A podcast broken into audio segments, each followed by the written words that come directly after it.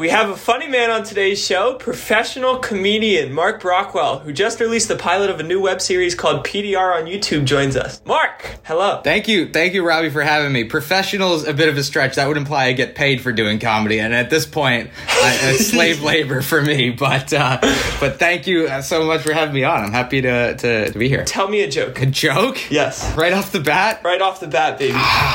it's tough for comedy. It's all about context. But let me let me think. Okay, I'll tell I'll, I'll tell you one that. Uh, so I, I went to Catholic school my entire life, kindergarten through college, and this was uh this was a joke that a high school priest would would tell us, and he was like he was like our our, our teacher priest. What did the blonde's legs say to the other? Uh, what? no. Nothing. They never met. Did priest told you this joke? oh yes. Uh, oh yeah. And you wonder why the church has. Uh, wow. it's the resurgence of the church, I would say.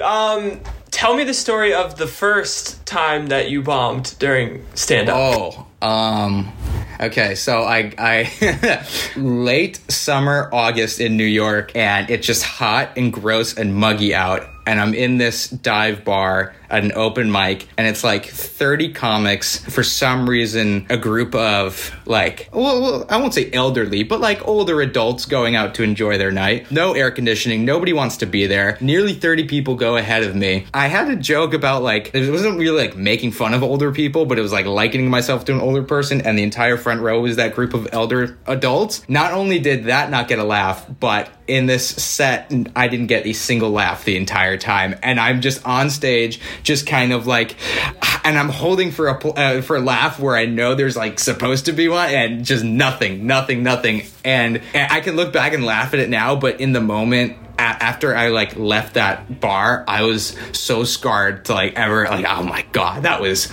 brutal. How long does it take you to recover from something like that? I didn't get I didn't do stand up again for like five months. At least. Well, what inspired you to write PDR, this new web series on YouTube? And for everybody that doesn't know, what is it about? Uh, so PDR is just kind of it's a very curb your enthusiasm workaholics type comedy. Basically, a day in the life of three jackass roommates who share an apartment in the sleepy beach town of Playa del Rey. And we were kind of me and my writing partner Matt were inspired to write it because you know as young writers working in LA, no one's gonna read thirty pages of a pilot. No one's gonna like you can put everything into it, and it's so hard to get people to sit and read a pilot and see your work. So we're like, well, let's write something we can actually make, and that's kind of it's like okay, well, what's what's something that's producible because we have no money. We need to do something we can shoot. Let's do something we can make, and let's make it about something that we know. And we happen to know three assholes who live in an apartment in Playa del Rey. We're like, all right, let's kind of base something around that. So the characters aren't really direct people we know, but it's kind of based around that world and what could happen in that world. And we just really wanted to to make something funny and and more importantly, just make something. And that's kind of what was the driver through it. And so it's not perfect, it's not amazing, but it's a step. That's a great and- pitch. It's not perfect. It's not amazing. well, I'll be the first one to sell myself. It's it's you know it's not, but it's kind of we just wanted to make something, and we're we're happy with it. If it can make someone laugh, we're happy. So then, uh, concisely, I'd say in, in a sentence or two, why should people watch it? Well, if you've had a shitty day and you're in need of a laugh, watch it, man. It, there's and the best feedback I've gotten was that whether someone's like 17 years old and watching this and in college, or like 65 years old and uh, uh, you know and has no relation to it, they'll all laugh at like they all tell me that they'll laugh at different things in it, which is like, all right, things are hitting with different people. Anyone can get a laugh from it, and that's really all I care about. So that's watch it for a laugh. Okay, so switching gears a little bit, straight white dudes have been in the limelight probably since entertainment was invented. Uh, I saw the shutter on your face. You know where this is going. Know that I'm asking this as someone who doesn't have an answer myself. What would you say to people who think that uh, we don't really need any more straight white dude content? I would say the world is getting so niche now where there's always going to be room for stories. Everyone should have the equal opportunity to tell their stories.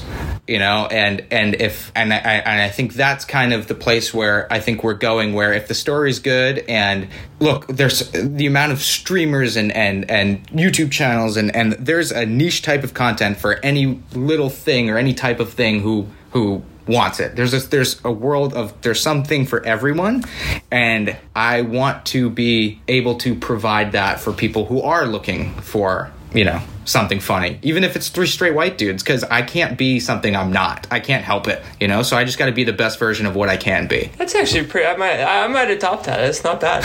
um, where do you see yourself at 35 if none of this works out? Oh, as a priest. Yeah, tell me about that. I don't know. I kind of half, half jokingly, I was like, "Hey, if I have no no relationship, significant other, career, or money at 35, I'll just go go into the priesthood because at least I'll have all my food and lodging covered, and uh, it, you know, it won't be the, the worst thing for me, I guess. Uh, as a priest, then, would you rather no afterlife or an afterlife in hell, and why? Huh. I'd rather no afterlife. I, from what I've read, hell, I, I sunburn very easily.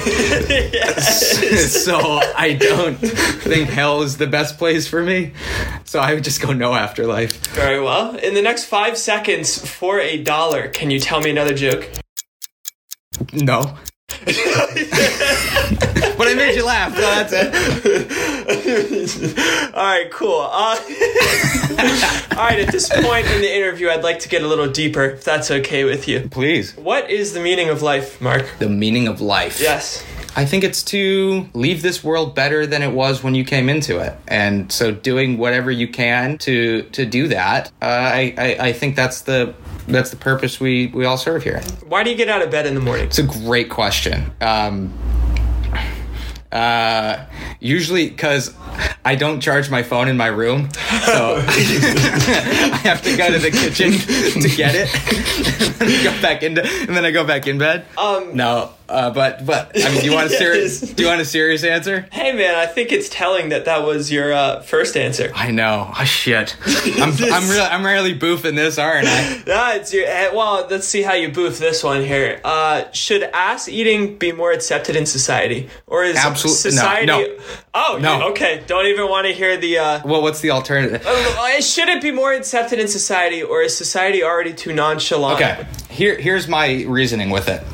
I think per capita, if we had more bidets in this country, it'd be a lot more uh, socially accepted. I have a bidet. The, and and and how do you enjoy it? I, it's amazing. It's cut down on toilet paper and it's cleaner. I think my my whole thing is like if you shit on your hand, would you go into the kitchen and get a paper towel and just wipe your hand and say it's clean now? Absolutely not. Absolutely not. So like it's you need water to clean shit. It's just you need a bidet. Yes. Yes. Yes. So if we had bidets, I think ass eating would be more socially acceptable.